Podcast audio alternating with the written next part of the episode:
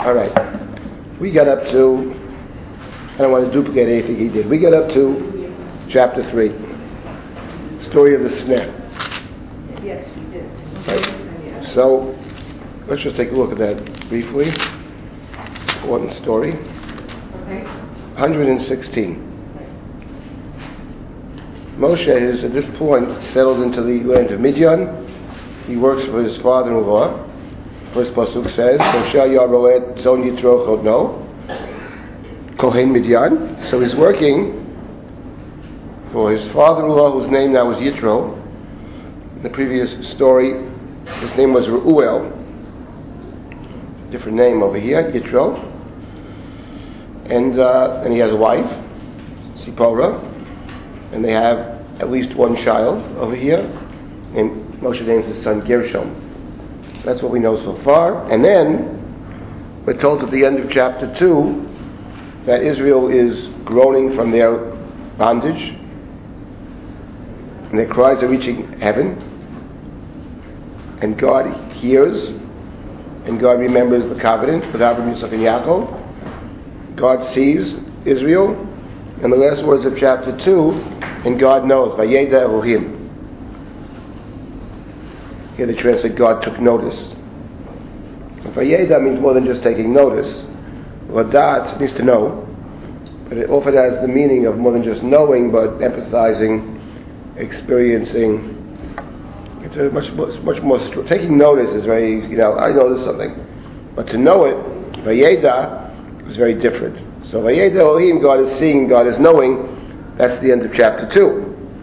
God is remembering the covenant. So presumably God will do something about it, and that's the subject of the next chapter. Once God knows and remembers, sees, and all that, God has promised to take action because the covenant was a commitment on God's part to redeem these people out of, out of their slavery. And that's what it says at the end of chapter 2, that the cries ascended to God, you know, avoda, from the slavery, the bondage. So now God is going to have to act and take Israel out of Egypt. And that's chapter 3. So it begins by focusing on Moshe, who was the subject already of the second chapter. So Moshe is a shepherd. He works for his father, whose name is Yitro. We spoke about this once already, about Yitro, the change of the name. In chapter 2, he's Reuel, God's friend, Reah's friend. Suddenly in chapter 3, there's, presumably it's the same person. He has a different name, which is Yitro, and Yitro means, Yeter means extra, or superfluous, unnecessary. So the name is Yitro, already before we even read the story, he has become superfluous. The reason he has become superfluous is not because he's a bad person or anything like that.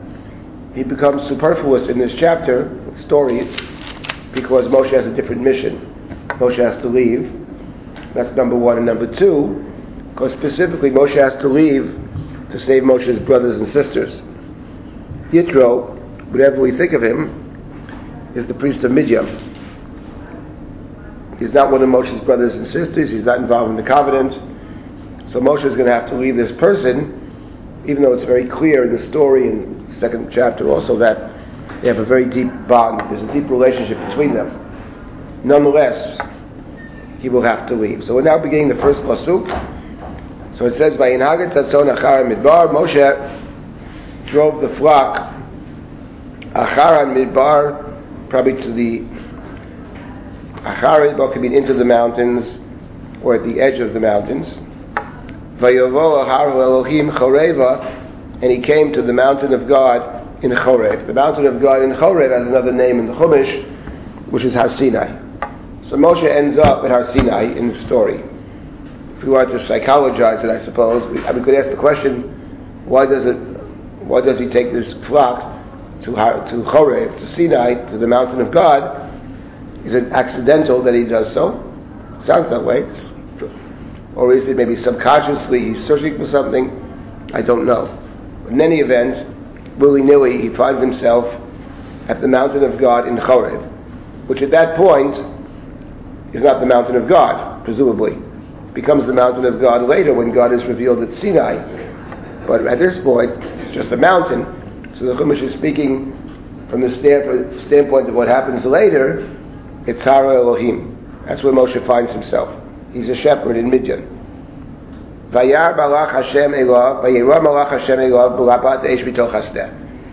an angel of God appeared to Moshe in a fire, mitoch from a sneh. Sneh is a little bush, some kind of a desert shrub.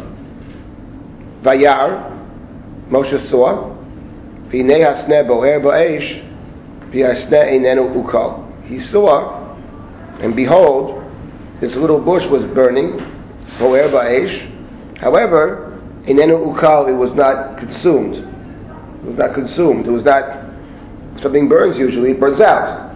This was a little shrub that was burning, but was not burning out. Moshe, let me turn aside, says Moshe, and see etamareh hagadol hazeh, this great thing, this great vision. Madua lo yivar hasneh, why is this little sneh not, not, not completely burnt? Why does it continue to burn? Vayar Hashem kisar. God saw that Moshe had turned aside to see. Vayikro elav Elohim mitoch hasneh, Vayomer Moshe Moshe, Vayomer Moshe Moshe, Vayomer Hineni. God called out from amidst the shrub, from the sneh, Moshe Moshe, and Moshe says Hineni. So we stop here for a moment. First of all, it's actually very interesting, this whole scenario over here. Sounds like it's a device, scheme to get Moshe to, to move forward, to take an interest in something. And when God gets Moshe's attention, God is speaking to Moshe. So the first thing that's interesting is that it, Moshe is represented here in these psukim as somebody who has a kind of intellectual curiosity. It's an odd thing to him. This, you know, something burns, it gets consumed. This is what is not consumed. So Moshe is curious. He's a curious side to him. He wants to understand. That's something which is uh, true of Moshe throughout his entire life. He's someone with a curiosity, a deep curiosity about things. That's number one. Number two, from the fact that God has to bring Moshe close through this scheme or device, suggests to us, and Moshe has no history in terms of prophecy or anything resembling that. Otherwise, you wouldn't need this whole scheme. Just talk to Moshe. But Moshe, no, Moshe knows nothing about any of this. So God has to attract Moshe by means of the sneh. That's point number two. Point number three is what does this sneh represent in the first place? What is the idea of the sneh, which is a lowly desert desert plant or whatever? What is the point of talking out of the sneh? And of course, we know that the sneh is word sneh is reminds us of a different word closely related to sneh, which is Sinai, Har Sinai. So of course the this mountain, which is called here the mountain of God in Chorev, later the same place, will be called Har Sinai. But what is this imagery of God speaking out of this out of this out of this little sneh? So there are many midrashim about it. Oh, beautiful midrashim. One has to do. Some of the midrashim see God as present in this lowly state in this lowly little plant in the middle of a desert, some one some midrashim read that as God's empathy with Israel. Same way Israel finds itself in a lowly state, so too is God in a lowly state. Israel is in exile. One might say God is in exile. There are some midrashim to that effect. Uh, but in terms of the more most plausible explanation of the symbol of the step, I would say that what the sneh represents is, first of all, that God actually is is is present. Because the truth is that um, for all of these many years that Israel has been in Egypt, beginning from the time that Yaakov goes down to Egypt, chapter 46, until this until this verse over here, we haven't word, we haven't heard God say a single word. So we, we reflect on this. God is speaking, Moshe, Moshe, and we realize that God, before this, didn't speak for so many years. from the moment that Yaakov goes down to Mitzrayim, or on the way down to Mitzrayim, God stops speaking. The last words that God speaks are Breshit chapter 46, and the last words that God speaks in that very speech itself, the speech begins, chapter 46, Yaakov goes down to Egypt, goes to Beersheba, in fact. Beersheba is always the jumping off point. He goes to Beersheba, and in verse number 2 on page 99, Vayomer Elohim Yisrael b'marot halayla, Vayomer Yaakov Yaakov, Vayomer Hineni. It's page 46, page 99, chapter 46. So that speech, that's the last time God spoke before this one, begins with God calling to Yaakov, Yaakov, Yaakov. Yaakov says, Hineni. Now over here in the story over here, here it's Moshe, Moshe, Vayomer Hineni. So the two are identical, actually. One is the, and that's the last time that God speaks. So it means that to be in the land of Egypt, in the Chumash, means to be in a place where God doesn't speak to you. God does speak over here, but the point of the speech over here is to tell Moshe to take the people out. So God will speak to you in Mitzrayim if the messages get out. One might say the same thing as in last week's parsha. God spoke to Yaakov in the parsha. God said to Yaakov in chapter 31, get out. Go return to the land of your, your home, to your homeland, and I will be with you. That's the first time God speaks, but in the whole parsha when Yaakov is working for Lavan, he has two wives, four wives, eleven children, twelve children, whatever, all of that stuff, Yaakov doesn't, God never intervenes in that story. That's in the house of Lavan, it's exile. So over here in Mitzrayim, it's the same thing. God only talks at the moment that God instructs Moshe, or will instruct Moshe, to go back to Egypt and to take out uh, the people, the Jews. This particular story of God's appearing to Moshe, which is a very important story for many reasons. One is it's the template for other stories in the Bible where God is addressing somebody, someone's kind of inauguration, setting someone aside for a mission. That's the story over here. Really, a mission to serve the people. That's Moshe's mission over here. God spoke to Abraham also, go lechucha. Well, here's the mission to serve the people. This we have elsewhere as well. We have with Yeshayahu, we have with Yirmiyahu. Right, we have it elsewhere. Those the prophets, the prophet, the calling of the prophet that we have over here. And there's another story, besides Yeshayahu and Yirmiyahu, where the prophet is called to perform a task, to deliver a message. And that story actually has great parallels to the story of the sneh. One might say it's built upon the story of the sneh. And that's a story that appears also in chapter 3 of the book of Shmuel. Chapter 3 of Sefer Shmuel, there we have a story that's built on the story over here. It's actually very instructive because through that story we can see how the writer of Shmuel understood the story of the sneh, and this is found in our translations here anyway, on page 577, 577, 577, right. The story over there is that Shmuel has been sent by his mother to live with the priest at, at Shiloh. The priest is named Eli. And Eli has two sons who run the show, but they are very corrupt. So Shmuel is designated by his mother. She nurses him, she cares for him, and she sends him off to be with Eli.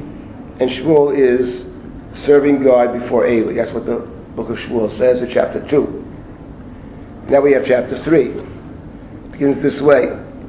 V'yanar Shmuel misharet et Hashem lifnei Eli. The little boy Samuel served God before Eli. So Eli is like his uh, Rebbe. Eli is his teacher. One might say his father as well, because he's given over to Eli, adopted father. And uh, but Shmuel serves God before Eli. The other sons of Eli are corrupt, but Shmuel is not.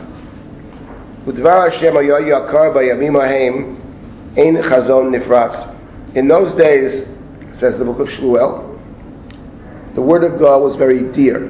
It means it was very rare. In chazon nifratz, prophecy was not widespread. Chazon literally means a vision. God, the vision of God was rare in those days. It was certainly not widespread. So that's how the story begins. Shmuel is living in Shiloh, which is the temple, center of worship in that time. Now we come to the second verse. In, at that time, in those days, at that time, one, one certain day, Eli was sleeping bimkomo in his place. Somewhere in the temple, he has a, a room where he sleeps. Eli's bedroom.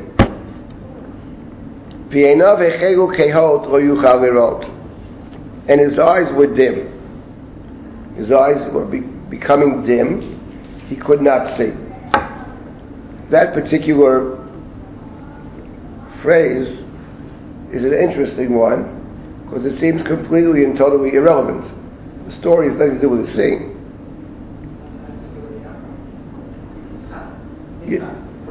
Oh, Yitzhak is similar, yes. Yitzhak can't see either, right, it's true.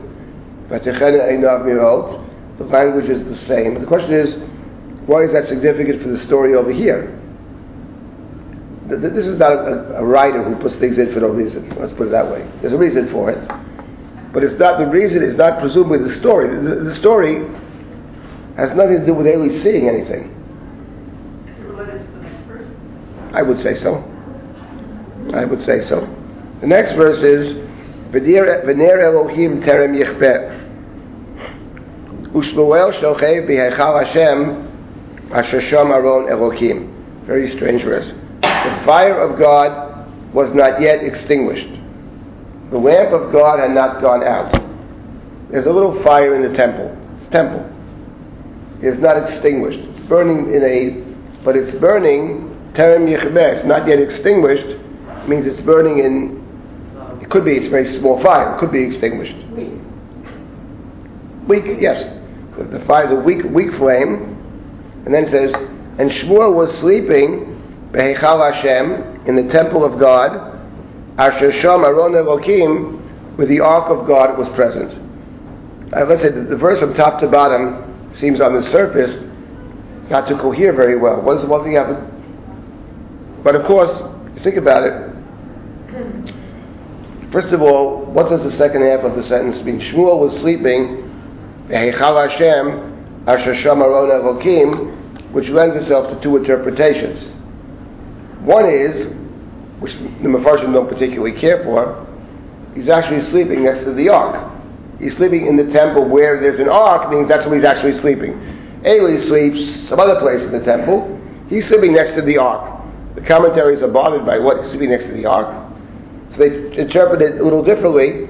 He's sleeping in the temple of God in which there is an ark. Not that he sleeps next to the ark. He's sleeping in some room. But in the temple of God in which there is an ark. But the, in point of fact, it doesn't make that much difference. The two interpretations are not so far apart. Because the Pasuk says he's sleeping in the temple, he didn't have to add in which there was an ark. So in any event, we have to, whether he's sleeping next to the ark or, or 10 feet away from the ark, we still have to understand why the, why the book of Shmuel tells us that in this Heichal there is an ark of God. We know there's an ark of God in the temple. So what, the, what, what, does that mean? So I, here's what I, I, think the Psukim are actually saying. The Psukim is saying Shiloh, we don't know this yet. If you never read it before, you don't know it. You know one thing about Shiloh. It's a place of corruption. That it, the Shmuel, book of Shmuel said it black on white. Not only is it a place of corruption, at the end of the previous chapter, a prophet goes to Eli and says to Eli that you were chosen, your family was chosen back in the land of Egypt, but I can't take it anymore, says God. You're totally, you don't see the corruption that's going on, your own children. I'm going to destroy the house of Eli, destroy Shiloh. That's already in chapter 2. Eli has been told that. Now we're so Shiloh basically is on the way out. Shiloh is a place which is very corrupt, and we're told in the previous chapter God is considering threatening to destroy it. Now you go to, the, to our chapter.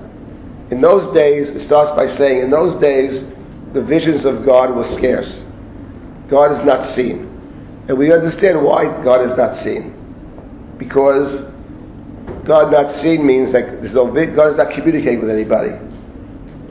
And the reason is, with whom would God possibly communicate? The point of the sto- verse is that it's a place of corruption. So God, why would God, God's not talking. I would say that in addition to that, people don't talk for a lot of reasons. Sometimes people are shy. Some people only talk when they have something to say. This is pretty rare, actually, but that's that's true. Um, sometimes people are silent because they're angry. That happens. In the book of Shmuel, I would say, if you had to ask me which one it is, I would say God has nobody to talk to, but there's something else. He's a very angry God. I mean, God is angry in many places in the Bible, but over here in particular, God doesn't speak, I would, would claim, perhaps because God is angry. And if that be the case, then Samuel chapter 3 is quite parallel to Samuel chapter 1. Because in Samuel chapter 1, we have exactly that. Someone who doesn't speak. And that person, of course, is one of the heroes of the book, Hannah. So Hannah is praying, her lips are moving, but there's no, there's no sound. Eli thinks she's drunk. He says to her, Remove your drunken state from my holy temple. Which Hannah says, No, sir. Ishak shat ruach anochi. I'm not drunk. I'm just, I'm, I'm bitter, right? Morat nefesh, I said, a bitter person. I'm very, I'm angry and bitter, and I see myself as suffering. I pour out, I pour out my soul before God. So she can't, but she's not talking. She's incapable of actually talking. She speaks, but no words come out. So one might say that in chapter three, she's on the same, same wavelength as the God of chapter three, whose words are very dear. God is not speaking. Communicate to who? Chafni and Pinchas, but someone to talk to. And that's the first, so in Chazon, there are no visions. That's verse number one. Verse number two tells us that Eli himself, Eli himself, his eyes are dim, he cannot see. Yes, it is reminiscent of Isaac. Einav hechegu kehot means as he gets older. Eli's old. So the point is, there's a parallel now between Shiloh on one hand and Eli on the other. The uh, Shiloh, I would say there's a parallel. In general, there's no visions. Now, in terms of Eli, his eyes are dim. He, he, he progressively cannot see. And verse number three, Elohim terem in the very Shiloh itself, the lights are dim. They're very weak lights. They're almost not, terem yichveh, they're almost extinguished, which of course is a harbinger of what's to happen in the future, because in chapter 4, Shiloh was destroyed. And then the book of Shmuel adds, Eli sleeps in his place. He's sleeping over there. But Samuel is sleeping in the temple in which the ark is present, and that's a very important point, because what is the function of the ark, in the, in the, in the main function of the ark in the Chumash? It has one main function, which is what? It's the place from which God speaks. I will talk to you, but God meets you, and more to the point, God speaks to you from above the ark. So the point is, I, one way to read it is, he's sleeping, whether he's sleeping next to the ark or in the temple, which there is an ark, but the point is the same point. He's sleeping there because the ark, essentially, if he's sleeping next to the ark, because it has no function. It's a, it's a nice museum piece. Because God doesn't speak. Right? So no one expects, Shiloh's a place where God doesn't talk.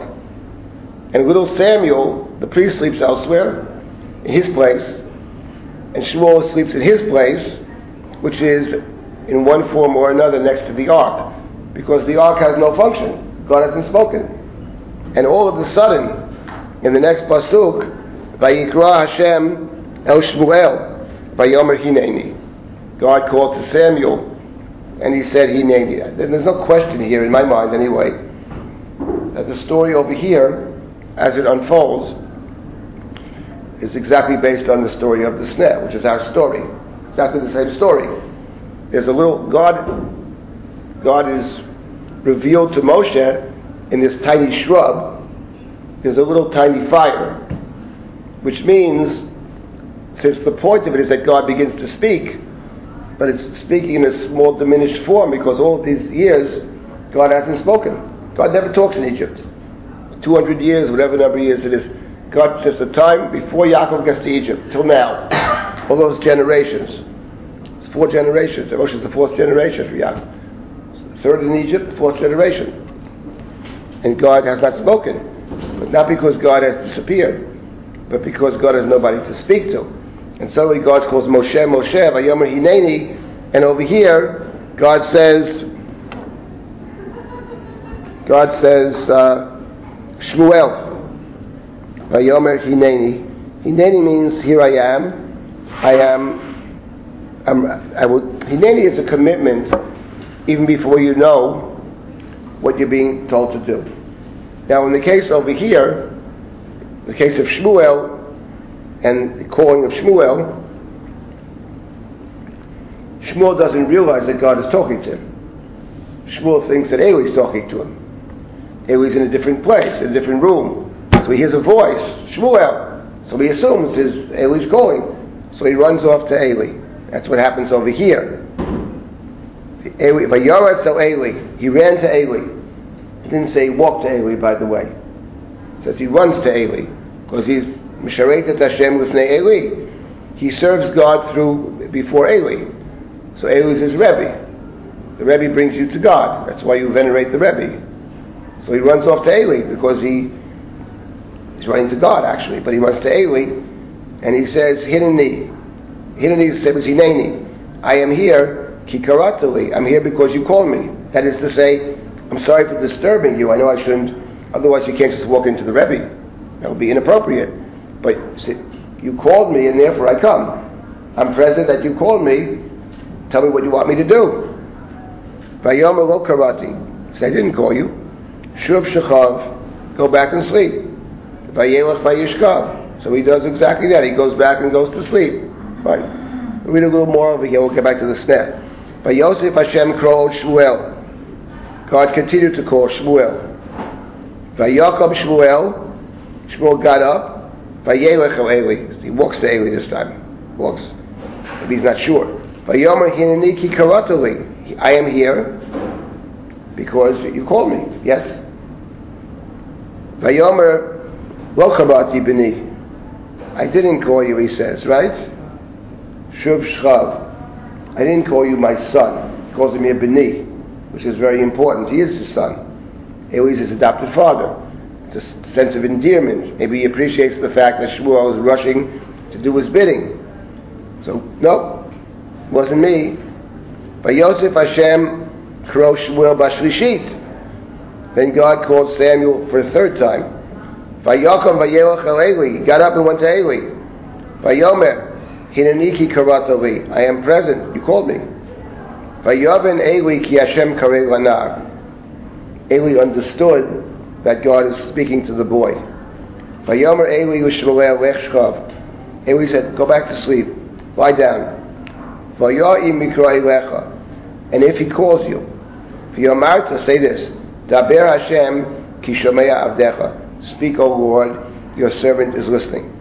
Vayel Shmuel Vayishkabim Komo. And Shmuel went and slept in his place. In his place, because this time he's not going to go to Eli anymore. He's his, now he's in his own place. And Eli has instructed him what to do. Hashem. And God came Vayit Yatsev and stood there. Right? Reminds us of the verse in the Chumash, Vayit Yatsev Mosham. And Moses meets God, Yudgim Midot. Vayit Yatsev stood there with him. Over here, Vayikra Kefam Befam Shmuel Shmuel. Here it's the doubles, Moshe Moshe. Koi Shmuel Shmuel. God is in search of Shmuel. Vayomer Shmuel Daber Kishamaya Avdecha. So Shmuel says what Eli told him to say. Speak. Your servant is listening. So we have here God speaking for the first who knows since when. I mean, God spoke to Eli in the previous chapter to tell him through this Ish Navi, anonymous prophet, that his house will be destroyed. But outside of that, the text has informed us that the word of God was very scarce. There's no visions. Now God speaks to Shmuel. Vayomer Hashem o Shmuel, Hinei Anochi Osed Devar Yisrael, Asher kol shemot titzilenes stay oznav. I'm doing something in Israel. Whoever hears it, his ears will ring. Means he won't be unbelievable. He can't, can't imagine such a thing. I'm doing the unimaginable. Vayamahu akim aleili et kol asher dibrati beito hachel v'kalei. I will fulfill all that I spoke to Eli to utterly destroy his house. If he got it V'yigadati I will tell him. Ki et beito ad olam. I will I will judge his house. I will condemn his house forever.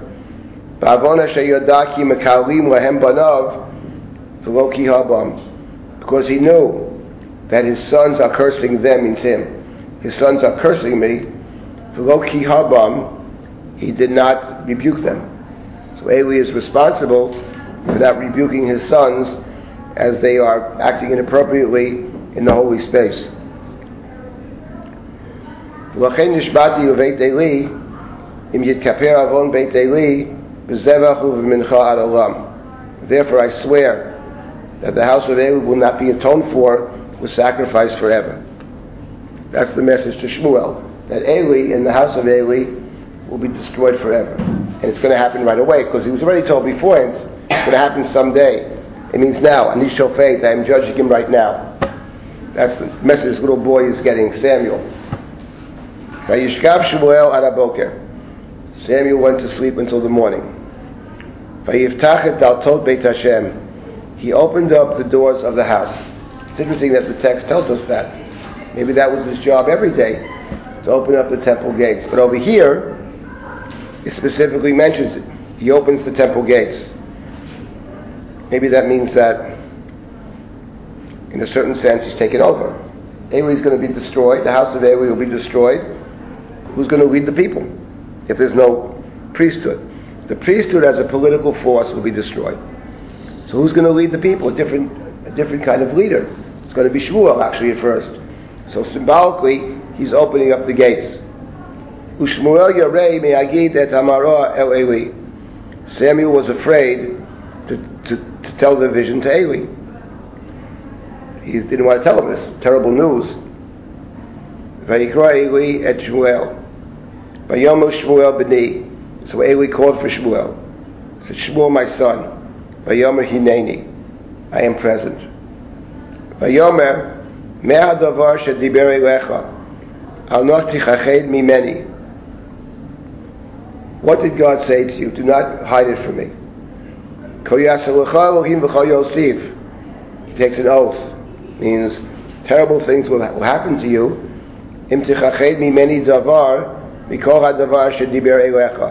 If you will hide from me the thing that anything that God told you, I want you to tell me what God said.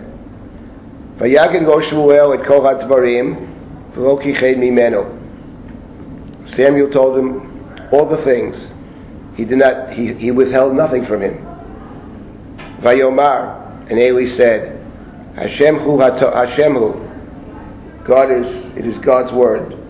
Hatov b'einav yaseh, he will do what is good in God's eyes.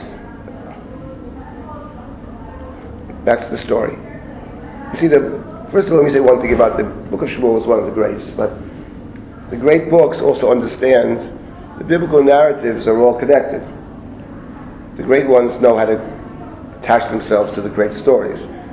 This is a play off the sneh. But the, of course, the book of Shmuel never just repeats what's earlier. Anybody could do that. The book of Shmuel always has a, a different angle on it and puts into the equation over here something very powerful which is not present in the story of Moshe. The story of Moshe does have a very strong personal aspect to it. The personal aspect in the story of Moshe, and very surprising one, is that Moshe is going to be told to go back to Egypt going back to Egypt will present for Moshe two, two main problems. One problem is not the ones he actually says. I don't think those are the main problems. They are problems. But I suspect there are two other things that actually are driving Moshe. Because when God says go back to Mitzrayim, he has a million excuses, you know? Someone has a lot of excuses, usually means that's not the real reason. There are two things in the story that are driving Moshe and are, are his concern. One of which he sort of hints at. One of them is that he doesn't actually trust the people that he's going back to save. and he has no reason to. The people he's going back to save are the very people who endanger him in the first place. Moshe had to run away from Egypt because Pharaoh heard about all this stuff that Moshe had done. How does Pharaoh hear about it? How, did, how does Pharaoh know what Moshe did? It's clear in the text that one way or another, either by direct informing or indirectly, not keeping their mouth shut, they are responsible for Moshe having to run away. And second of all, he gets his picture of the Jewish people is formed when he walks outside and he sees first a Jew being beaten up on one day, and the next day two Jews are fighting, and when he tries to intervene, he's told that's not his business, and not only that, who, who, asked you to be a leader, who, to be a prince and a leader? Who asked you? You're going to kill us the way you killed the Egyptian? There's even maybe a threat over there, and in fact, it seems like they carry through on the threat. These are the people that Moshe is told to go back and save. They don't want him, first of all, and number two, they reject any kind of justice. They seem to be more concerned with the Egyptians' welfare than their own. So that's one point. But the second point about Moshe leaving to go back to Egypt is that if he leaves to go back to Egypt, he has to break with the only person in the world he actually cares about. His, uh, his, his, I would say, his father figure, his maybe his Rebbe and his friend, whose name is Yitro or Reuel in the second chapter. They actually like each other. As the Chumash said, Vayom Moshe Ish, Moses agreed to stay with the man who gave him his daughter as a wife. The wife is very secondary, the kids are secondary, but the one he actually cares about is this Yitro. So leaving Midian, where he has a he has a family, he has a job, let's start with that, and a family, and he has this priest that he actually respects, and who seems to have a very similar set of values about justice, about helping the weak and all that, to go back to a people who he has little reason to respect, and on top of it, who he knows have endangered him. That's the story of Moshe. But the story of Shmuel, which plays off that, is much more powerful in a certain way because it's not rejecting a friend or even a father figure. Eli is a father figure, but the point of the whole point of the story is that Eli is actually not just his father, he's also his teacher. He's his Rebbe. The point of the story is that when he hears a voice, someone hears a voice, he assumes it's the voice of it's the voice of, uh, of uh, Eli. And three times he runs to Eli. The, the, the writer of this story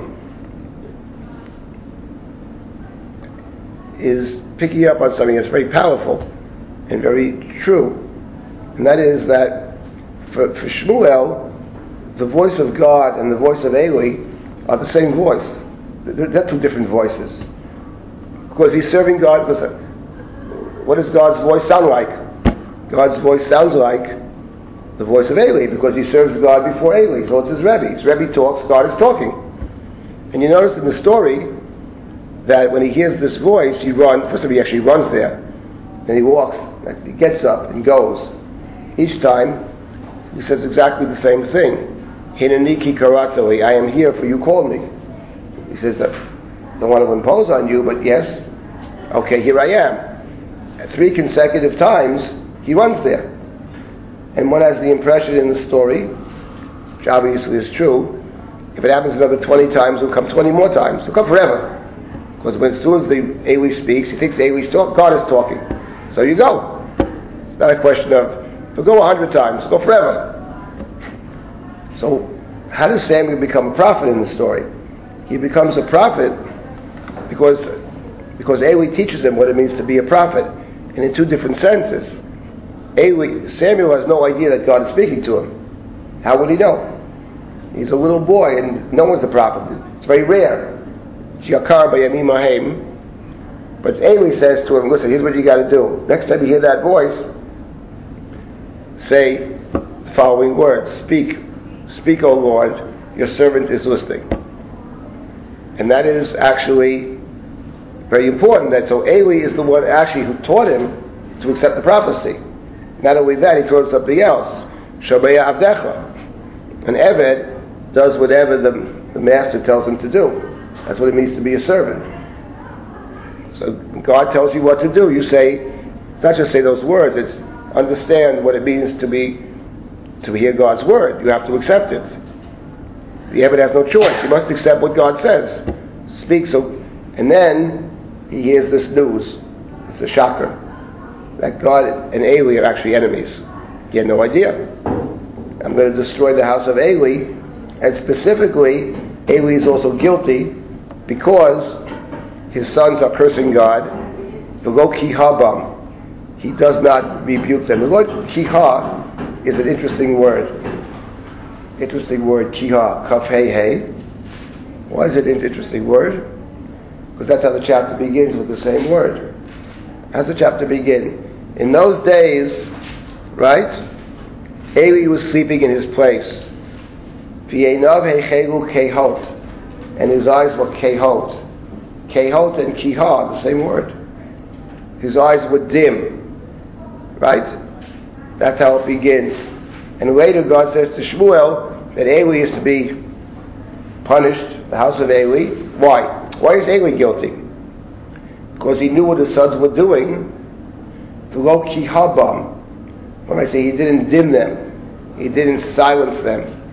Right? So he's guilty because he didn't, he let it go, he didn't intervene. But the sense is, it's interesting because why does Eli not rebuke them actually? That's a good question. We don't know for sure why he doesn't rebuke them, but it sounds like that he doesn't actually fully comprehend. You could say for several reasons why, but it could be that he doesn't actually fully understand what they're doing. He knows they're doing something wrong. In fact, without studying the book of Shmuel now, but when he talks to them, he says, I'm hearing not nice things, he says. I'm hearing not nice things. He doesn't say, I know you're doing X. He says, I'm hearing not nice things means I got it by word of someone else, third party, whatever. Sounds like his failure to rebuke them is not because he is dishonoring God, or wants to dishonor God, but rather because he doesn't fully grasp what they're doing. Maybe also potentially they are his sons, so he feels loyalty to his sons, or mercy on his sons, or pity, or whatever it is. So he's, I would say, it's more about his inability to perceive, or his weakness, his ineptitude, rather than his wickedness. He's not, he's not a wicked man. In a certain sense, he's a very holy man. I said Isaac before. Isaac's a good example of that, actually. Yeah? Actually, I said Yaakov was one his daughter, Moses' wife, um, burning incense to God and things like that, and his, his eyes were dim. Well, the text never says that. They were burning incense.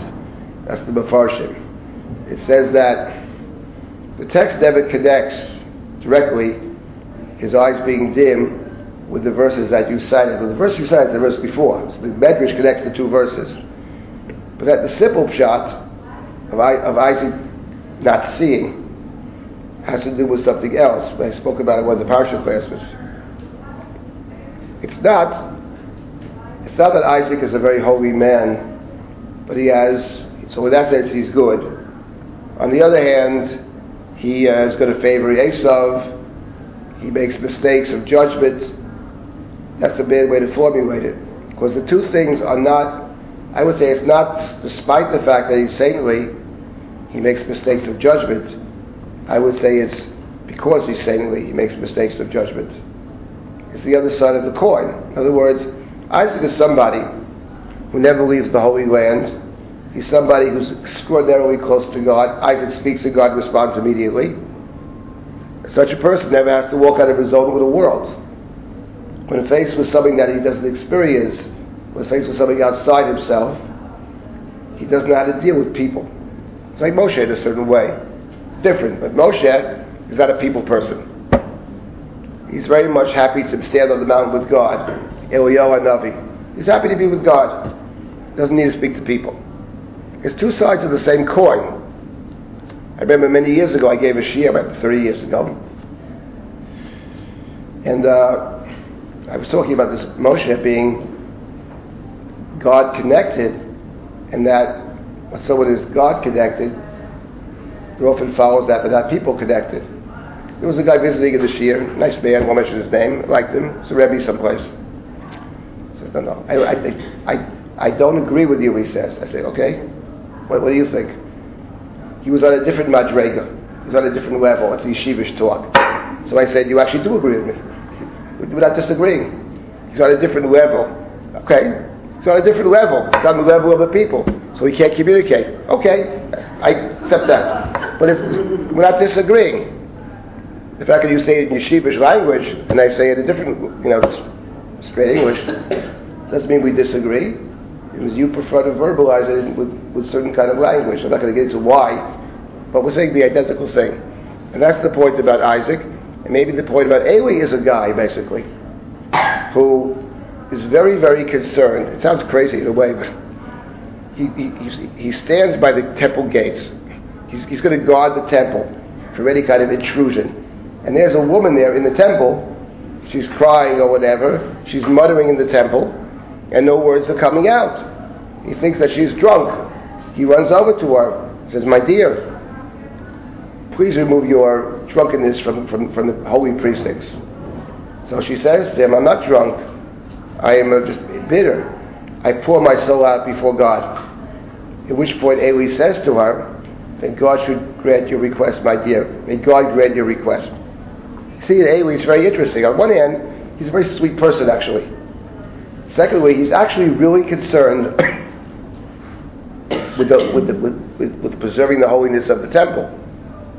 But meanwhile, his two sons are running amok. They're doing all kinds of stuff in the temple, including raping the women who come to the temple. And, and apart from that, that's what it says. And they're also ripping off God. They're stealing God's sacrifices, and they're also robbing the people. That he doesn't say much. I heard not nice things.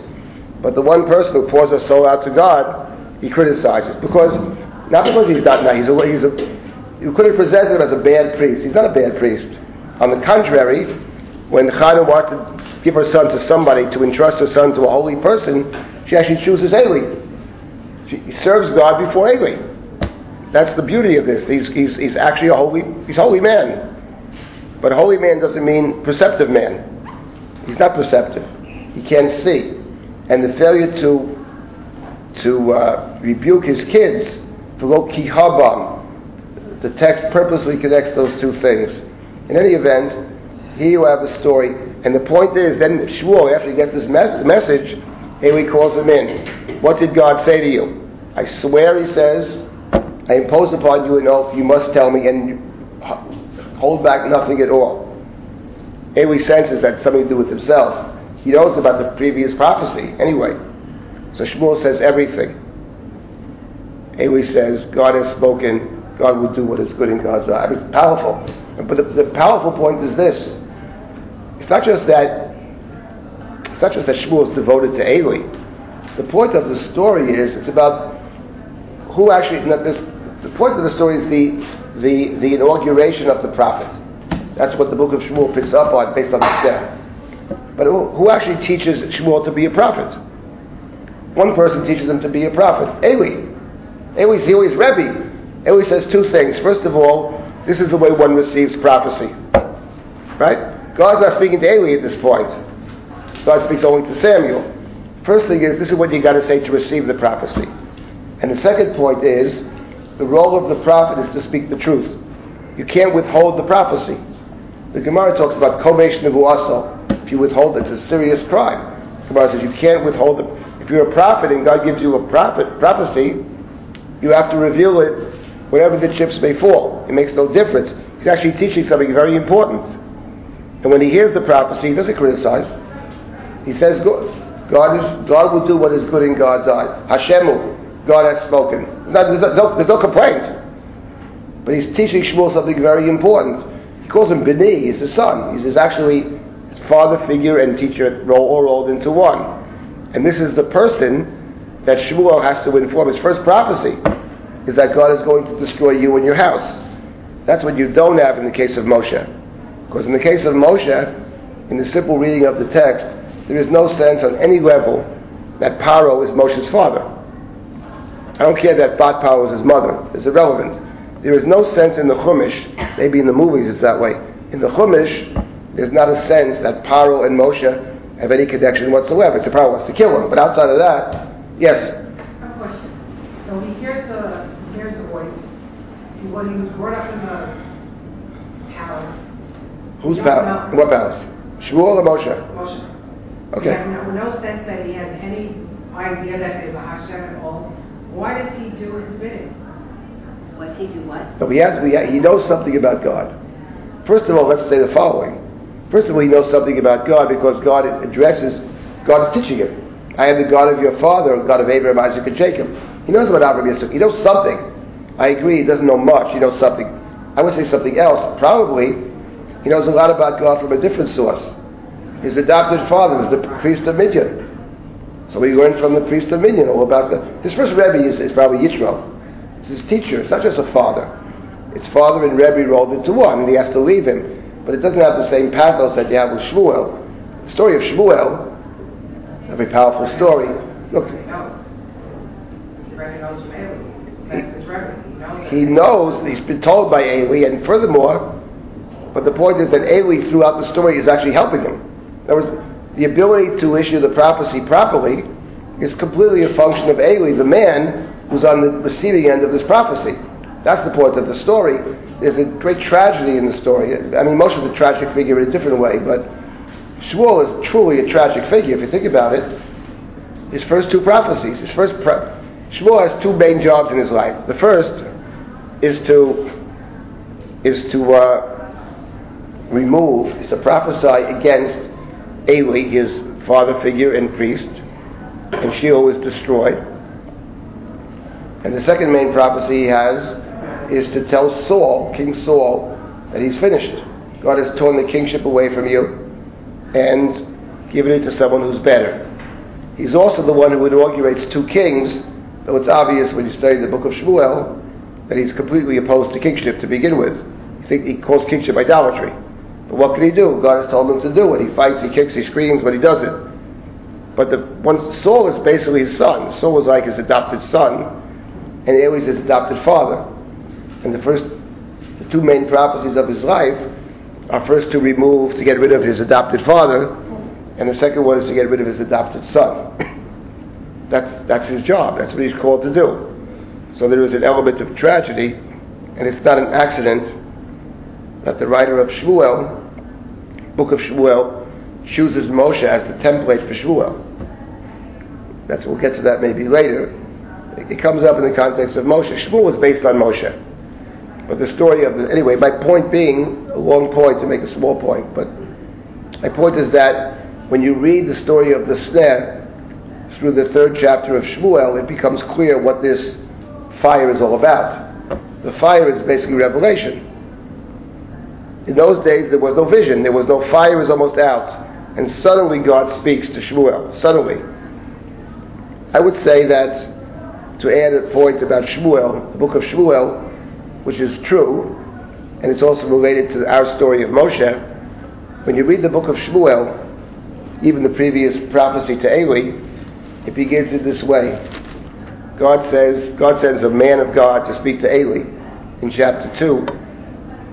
And God says to Eli, begins with the words, I took you out of, I appeared to you in the land of Egypt. That's what it is. I appeared to you in the land of Egypt, says to Eli, Eli's family. I chose you back in the land of Egypt. That's the point. But now you have rejected me. Now you have degraded me. And the point is that in a way that the house of Eli, Shiloh, it has reverted back to Egypt. So that, that's why in the book, Hannah promises to dedicate her child to God, and she's standing inside the corrupt temple, and this character is based on Moshe.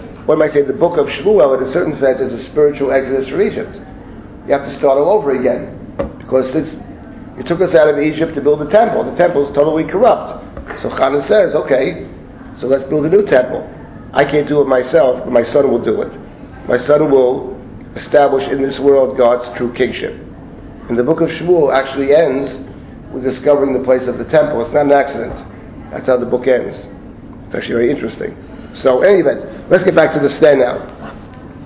Let's get back to sneh. It's, uh, okay. Wrong, but it's good. It's very good. Yeah. Great book. Shmuel, I love after Bre- after the Chumash is the best. After Breshit is another world, another level. But Shmuel is very good. Okay, now let us see. So we have here Hineni. Here's the here's the point about Hineni. Back to page 116. Hineni means this is actually a very important point in the story. For two chapters, just about Moshe will c- complain. I can't do it. I can't do it. Get somebody else. I can't speak. a million excuses. But the point is that when God appeared to Moshe and said, Moshe, Moshe, by Yomer Hineni, Hineni means I am present. It means I accept. He doesn't know what God's going to tell him. He's already accepted it. So the reader knows, we know, that even though he says get somebody else and all that, at the end of the day, he's not going to have much of a choice because he already said, I'll do it. And that's the point of Hineni. Hineni means here I am, and Abram said at the Akedah. Hineni. Before he knows anything. Vayomer. Now the second point. Al tikrav halom. Do not come too close. Shal niyolecha miyal raglecha. Take off your shoes. Ki amakom asher atol made olav ad makodeshu. You are standing in a holy place. Why is it a holy place? Because God is there. Because God is present. But it's a holy place for another reason too. It's the place to which you're going to return later. Because this is the place of Har Sinai. In other words, Moshe inadvertently, or maybe unconsciously, he knows, who knows. But he appears now at Sinai, and God says, don't get too close. That's a very important point. First, first directive Moshe was told is, don't, shal nalecha means there has to be a distance between where you are and where I am. Now later on the Chumash, Moshe goes to the top of the mountain. So there's much less distance, but maybe part of it over here. But later on at Sinai with Israel, what does the Chumash say? When we receive the Torah at Sinai, so we're not allowed to get too close, right? We're not allowed to get too close, right? Hagbel Tahar V'Kidashto. Don't get too close. Moshe here in the story at this point cannot even get too close because he's, un, he's unworthy, he's not ready, he's not prepared. This is all a big surprise over here. God is suddenly talking to Moshe in the desert. Fine. Now we have God's first words to Moshe in verse number six. Vayomer Anochi Elokei Avicha Elohei Abraham Elohei Yitzchak Elohei Yaakov Vayaster Moshe Panav Ki Elohim How do we translate verse number six? God said, I am the God of your father, the God of Abraham, the God of Isaac, and the God of Jacob. How do we understand the, the verse is actually ambiguous. There are two ways to read it. I am the God of your father, and also I'm the God of Abraham, Isaac, and Jacob. What does it mean? I am the God of your father, that is to say, the God of Abraham, Isaac, and Jacob. It's always plural with God. Elohim is a plural. I am the God of your father. That is to say, your father, right? So your, your father, it's three people, but it still could use the singular. You're right. You could use the singular in any event. Your father is Abraham, Isaac, and Jacob. That I think is actually the pshat, second way. Was why are Abraham, Isaac, and Jacob? Moses is a man who's searching. Moses, Moses has no father. He has a biological father. But in chapter 2, he has three mothers, essentially. He's got Pharaoh's daughter, he's got his own natural mother, he's got a sister who operates as a mother. He's got a lot of women in his life. He has no men. And now, he, in the desert, God says to Moses, You have a father. Your father is Abraham, Isaac, and Jacob. In what sense are Abraham, Isaac, and Jacob? Now, apparently he's heard of Abraham, Isaac, and Jacob. It sounds like it's not just three names out of a hat. He knows these names. The, the patriarchs are your father. They're your father, I presume, because what distinguishes the patriarchs from everybody else, even the matriarchs, is that the patriarchs, all three of them, speak to God in Breshit, and God speaks to them. That's why the first blessing of the Shemona Esrei we call Avot. Because the Avot all talk to God, and God spoke to them. That's not true of the Imahot. The Imahot, maybe only one spoke to God, which is Rebecca, possibly. The others don't speak. Well, I mean, they pray. I would take that back. Maybe Leah and Rachel pray. It's possible. We never directly God speaking to them you know, directly. In any event, it means that you are the child of Abraham, Isaac, and Jacob, in terms, at least in terms of revelation. Yes. Well, you just said what I was going to say, that they are your fathers, but that you have that moral, moral and relationship lineage those. Right. But we have to remember, after Jacob, God has not spoken. I know, but that's Right. the point of a big Right. The link exists. Correct. The link exists. Even though I haven't spoken in so many years, it's not that I have died or something like that. I'm very much alive.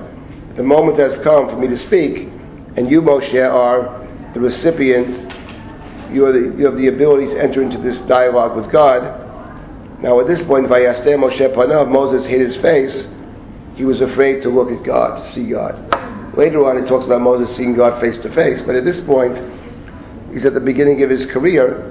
So God has not told him anything yet. All God said was, I'm here, I speak, and you're standing in a holy place. But Moshe has not gotten the, okay, that's nice. What are you trying to say? And that's where you begin in verse number 7, where God gives the instructions. Vayomer Hashem. So God said, Ra'ol ra'iti et oni yami hashem b'mitzrayim ki et zakatam shamati b'bnei noksav ki yodati et machuvav. God said, Ra'ol ra'iti means a plural, a double.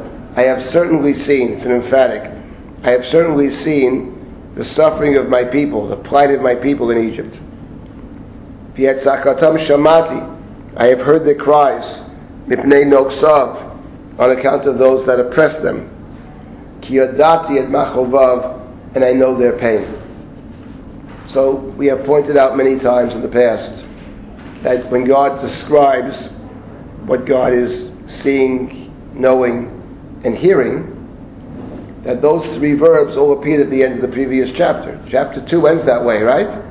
It says, Vayishma Elohim in verse 24, Vayiskar in verse 24, Vayar in 25, and Vayeda in 25. Of those four verbs, to hear, to remember, to see, and know, three of them appear in this verse.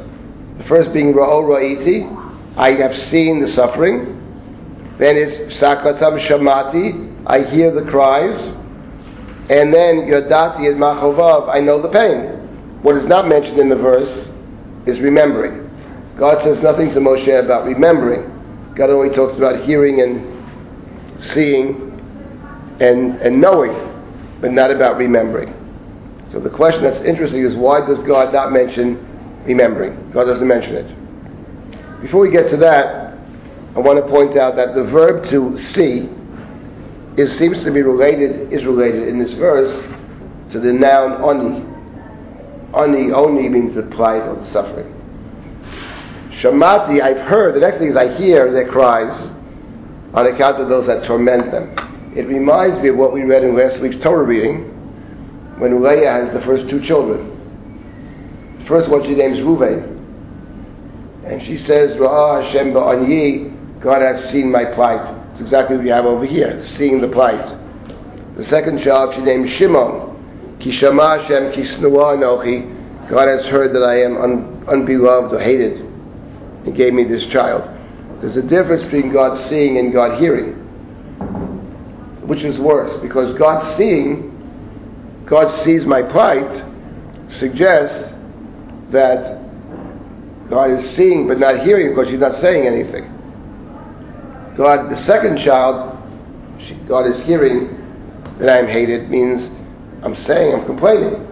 God is hearing my complaints. But the first child, there's not even complaints. Because sometimes we don't bother to complain. Someone says, like, why didn't you say that to so and so? And you say, what's the point? What am I going to say? There's no point. Sometimes you're in a place where there's no point to say anything, or you feel that way.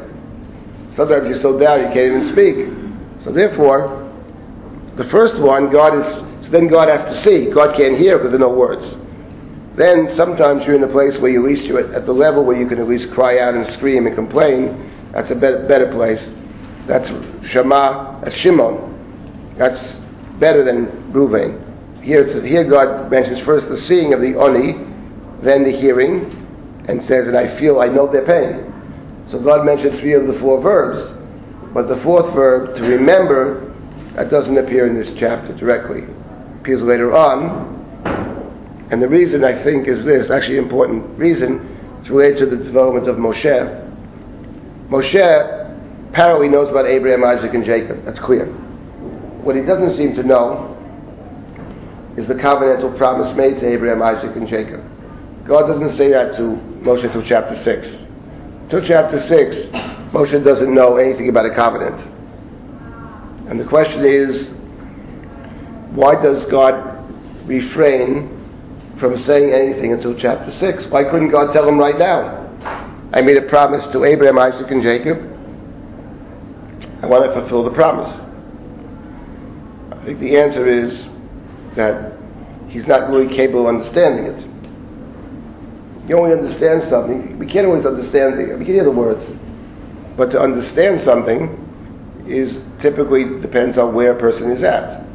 So many things we can't understand unless you actually experience it, you can't understand it. Many such situations.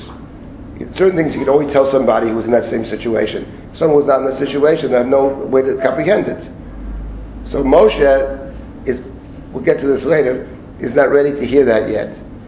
Not ready about the covenantal promise. He is ready to hear something else though. He's, he, he understands people's suffering. That he understands. Machov their pain. Noksav, right? The, the oppression, the tyranny. He understands the only, the plight. That he gets. But covenantal is something different that we'll get to. He understands the plight and the suffering and the pain because in the previous chapter, on three separate occasions, he intervened on behalf of people that were downtrodden, that were being beaten. So God appeals to Moshe where he's at.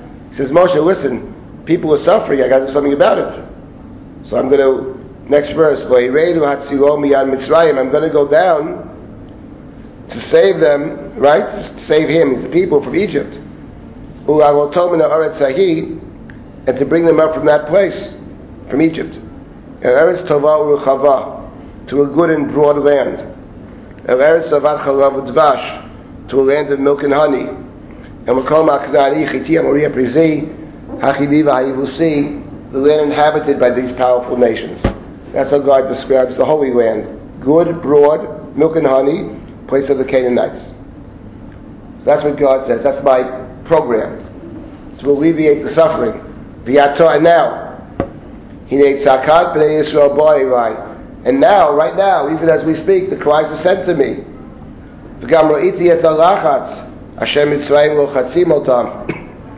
And I see the lachatz. Lachatz is, let's see how they translate lachatz over here. Pressure. Pressure is possible. In modern Hebrew, it's pressure. Oppression, pressure. Lachatz means typically, it means, it can mean, lachatz, how does the, how does the Haggadah explain lachatz? Tamolenu v'yed lachatzeinu. Most difficult drasha in the Haggadah. What does, what does it say in the Haggadah? V'yed lachatzeinu Who remembers? V'yed lachatzeinu ze adochak. כמו שנאמר, וגם ראיתי את הלחץ אשר מצרים לוחצים אותם. I talk about in the Haggadah Lachatz, dochak is like pressure, is like compression. Dochak means you're in a very tight place. That's dochak. So the word lachatz means dochak. Lachatzenu, it says in Arami Oved Evi God, so lachatzenu. Says the Agada, what is lachatzenu? Dochak. As it is written, Gam re'iti et lachatz, Hashem Mitzrayim lochatzim otam. If you think about the drasha, it's one simple problem. It seems to make absolutely no sense at any level. What? Lachatzenu is dochak. As it is written in our verse. I have seen the lachatz that Mitzrayim lochatzim otam. It's very lovely. It only proves one thing. That lachatz means, means lachatz. How does it prove that lachatz means dochak? The verse doesn't say dochak. Iti et lachatz Hashem Mitzrayim lochatzim otam. Proves lachatz means lachatz. How does lachatz prove dochak? I have, a, I have an answer to it. I got it. I'm not sure it's right. It's very clever. I think it's true, actually. But forget to the answer. Never bothered you? It makes no sense at any level. The word dochak is not a Hebrew word. Let's start with that. Dochak is Aramaic. How do you spell that word? Dalid Chet Kuf. Dalid Chet Kuf. Dochak. So how does it prove that Lachta? What, but it means this, I think. The, the, the drasha is not just based on sometimes on the pasuk they cite. The drasha is based on the on the context. The, what the Haggadah is picking up is the following.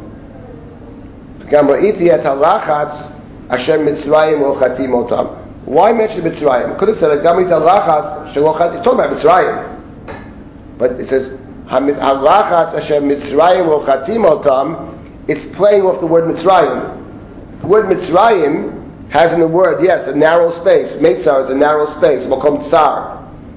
And God said earlier, two verses earlier, I will bring them to what kind of land? Tova Urechava, to a broad land, Broadway. So the point is, Mitzrayim is to be in a narrow space, and I'm going to bring them to a broad space. A narrow space means a place where you can't make choices. That's dochak. Dochak means to be in a narrow space. So they're picking up the, the darshan of the Haggadah says from the context, is contrasting Mitzrayim with what came earlier, a broad space. Mitzrayim is rachatz. How is Mitzrayim rachatz? Because you're in a narrow space means you have no choices. In such a narrow space, you see no way out. Sometimes, why do you do so? Have, have no way out. There's only one path. There's no other path out. That's what we think sometimes. Usually we're not right. But, but we think so. So the point is, God says to Moshe, the way understands it, and not only that, it's a psychological point. I, I see that psychologically they're in such a place that they have no way out. They're caught in a very narrow place. They can't move out. But I'm going to take them to a broad place. Eretz Tovah. Meitza karati ka, we say in Hallel. Anani bamerchav ka. You take me right? I call you from the narrow straits.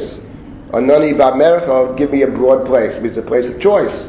I want to be in a place where I could choose. In any event, that's what God said to Moshe over here. We notice something very interesting over here, which fits in what I said before. What is the, what is the Holy Land?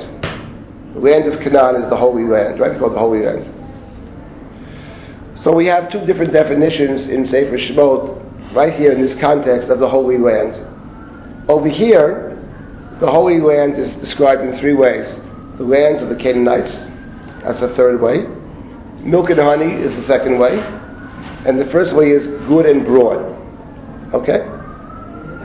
Good and broad. Eretz Tova Ruchava. And there, because why?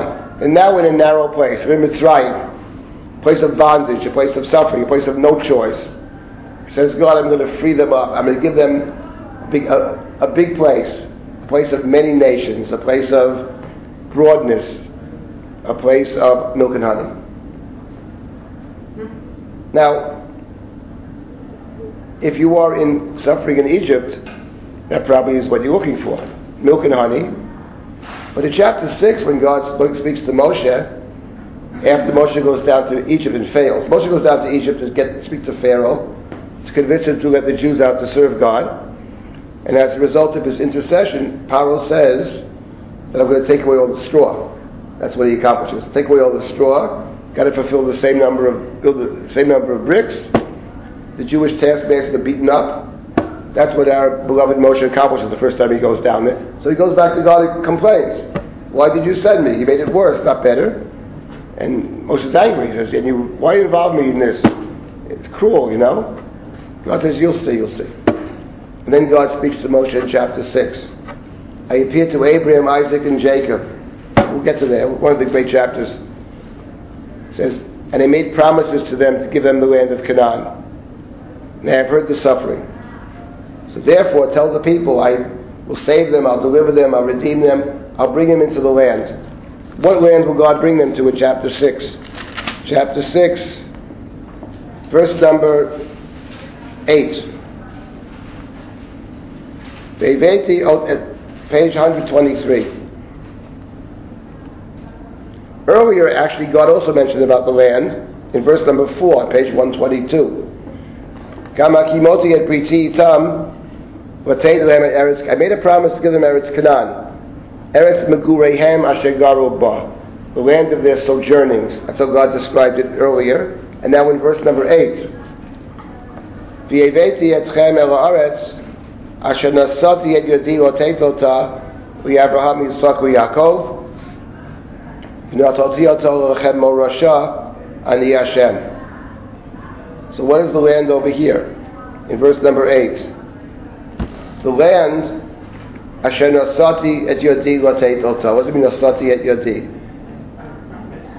I swore to raise raise your right hand and tell the truth, right? Nasat to raise your hand in biblical jargon is an oath. It's the land that I swore to give to Abraham, Isaac, and Jacob. I am the Lord. The whole section here begins with the word Ani Hashem. Starts with Ani Hashem and ends with Ani Hashem. So it's interesting. What is the difference between the Holy Land in chapter 3 and the Holy Land in chapter 6? Holy Land in chapter 3 is the land of the Canaanites, the many nations of Canaan, right? Mentions all the nations. Many peoples live there, big people, straw people live there. Number two, it's milk and honey. And number three, it's good and broad. That is all missing from chapter 6. mentions one nation, the land of Canaan. Doesn't mention anything about milk and honey. It says the land of their sojournings, Ger, from the word Ger. And number three, it's the land that God swore to give. It's the land upon which there was an oath. Oath means in God's name. It's the land that I swore to give in God's name. But I would go beyond that and say something else, actually, which I think is correct, about chapter 6.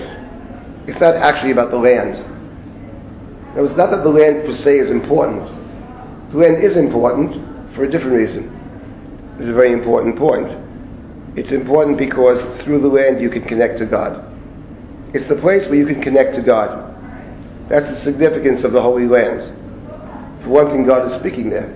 God is talking there. Second point is that it's a place where, in theory, you have dominion over the land. No one is telling you what to do. I say it's theory. But that's the idea of it. The idea is that when you live outside the land, let's say you live in the book of Esther, the land of Achashverosh. That's what the book wrestles with. Can you actually live a good life when Achashverosh is the king? To which the answer is, it's very difficult maybe not impossible, but it's extremely difficult for the simple reason that if you ever deviate from what Achashverosh wants, you're in mortal danger. It's not so simple. Mordechai doesn't bow down, all the Jews are going to get killed. It's not so simple. You have to be able somehow to negotiate Achashverosh. You can't tell, ever tell the truth to Achashverosh. You have to negotiate with Achashverosh and somehow get him off your back, and then you manage to hopefully have your own holiday, have your own values, etc. It's not easy to do. It's very difficult to do it. Almost impossible. If you live in Mitzrayim, it's very hard to do what you really want to do in Mitzrayim because you always have Paro. So the idea of the land of Canaan in the Chumash is it's the place where you're free from the pharaohs and from Achashverosh and all that, and you can actually do what you should be doing. You can create your own society actually.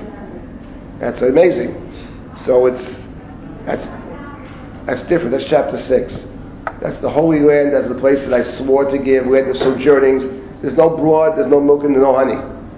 But it's something different than Hashem. The goal is to be in a place where you can actually serve God, and the land is a connective. And the land is a connective because in the Chumash, in the event, you need you serve God through this through this world. You don't serve God by exempting yourself from the world. You serve God through the world. But the world in which you are there has to be a world which, which invites you to serve God. If every step of the way you're worried, if I do this, they're going to kill me, it's very hard to serve God under those circumstances. So that's the, that I think is, now the question for our purposes will be, is that clock right? It's two minutes to 11 or something like that? It's not that late. It's not five minutes late. I mean, it's 2 to 11. Okay, anyway. All right, anyway, um, the question, of course, in the Chumash is, in terms of Moshe's development, I was going to say, why does God wait till chapter 6 to tell him? Why can't Moshe learn this in chapter 3? And uh, just to briefly want to make one suggestion, and that's the following. I said before, we only learn when we can hear it. You know what I mean? It's like When we're ready. when we're ready to hear it. Usually, I can say my own experience, I've taught many things, many times. Same, same thing. And like I've talked about the covenantal formula of suffering, Geber Abdut and Inui, innumerable times. That in order to possess the land, you have to be a stranger and a slave and abused. I remember, about two years ago, I was sitting in the morning, I mentioned this in passing. Someone said, one second, are you telling me that in order to enter into the covenant, you have to suffer? I mean, I said, I've been saying this for 30 years. I mean, why now? Okay, curious. Why do you ask the question now? This would have been in the class for 20 years. I wonder why you ask the question now. Maybe don't need to answer me, but in other words, the point is, it depends where we are. You can hear about many things, but unless you're in a place you can actually hear it, you're not going to you're not going to understand it. Moshe, in order to Moshe understand the idea that the covenant involves the land of our sojournings, that, you, that Abraham, Isaac, and Jacob, says God, they never possessed the land. They had a promise, but they never saw the fulfillment of that promise. Jacob's whole life is that basically exile. Exile to the house of Lavan, exile to Egypt, suffering here, suffering there, but he sets up the covenant. But Moshe, what does Moshe inform this? When Moshe goes down to Egypt to save the people, and when he comes back, he turns to God and says, You told me to save the people. I went down to Egypt and it's a hundred times worse. Now there's no straw, now they're being beaten. Why did you send me? So God says to Moshe, Okay, now you're able to understand what I'm going to tell you about Abraham, Isaac, and Jacob, but this particular covenant. It's not what you think. That you're suffering, you go down, it's all better. It doesn't work that way in my covenant, for whatever reason. My covenant is years of suffering, and those that suffer actually never see the covenant. Jacob never sees the covenant. Jacob never goes. He dies in Egypt. He buried him in the land of Canaan. He goes down there knowing what's going to be in the future. He accepts it. So Moshe, now I want to tell you something. You are the son of Abraham, Isaac, and Jacob. And the reader knows on the spot, by the way, he's going nowhere. He will never enter the land. That's obvious. He's the son of Abraham, Isaac, and Jacob. You set up the covenant for somebody else. That's what it is. He's our teacher. He sets it up for the others. He himself will never experience it. But, and the point is, there's a link between the generations. That's the point of the Chumash. The one who picked this up, and anybody, whoever existed, who understood it to the end, I don't know who the person is, whoever put together a little book called Haggadah Shel Pesach. That's what Haggadah is actually about. It's the link of those generations. The people, we, we link, we, we tie ourselves to the people that left Egypt. People left Egypt die in the desert. The entire Haggadah is about people about leaving Mitzrayim. They go up to Egypt, walked around in circles for 40 years and all dropped dead. But these are the people we are connecting to. We say our fate and their fate are connected. So it's not that they suffer and we're someplace else. It's that all the generations are participating in this covenantal process. So Moshe can't understand it in chapter 3. He knows one thing in chapter 3. People are being beaten up, you got to help them. That he understands. That's what God says. Milk and honey, you know, broad land, that he gets. But the idea that this covenant is resting upon a certain degree of failure and the acceptance of a process that he couldn't possibly fathom until he himself undergoes it in chapter 5. He goes back. He turns to God angry. Why did you send me? I don't understand why you sent me. It Makes no sense. You'll see. Now let me tell you something. I told you before you're the son of Abraham, Isaac, and Jacob, but I didn't explain it fully to you then. Before it was about revelation. And now it's something else. Now it's about the process of the covenant. And the fourth word, which is omitted in chapter 3, Eskoret Briti, appears, of course, in chapter 6. And when God speaks to Moses, Gamani Shamati, etc., in verse number seven, 5, on the top of page 123, right? I have now heard the morning, I have remembered my covenant for Eskoret Briti. Now he tells them on page 123, top of the page, for Eskoret Briti. Okay, we'll stop here. Next week we'll continue with the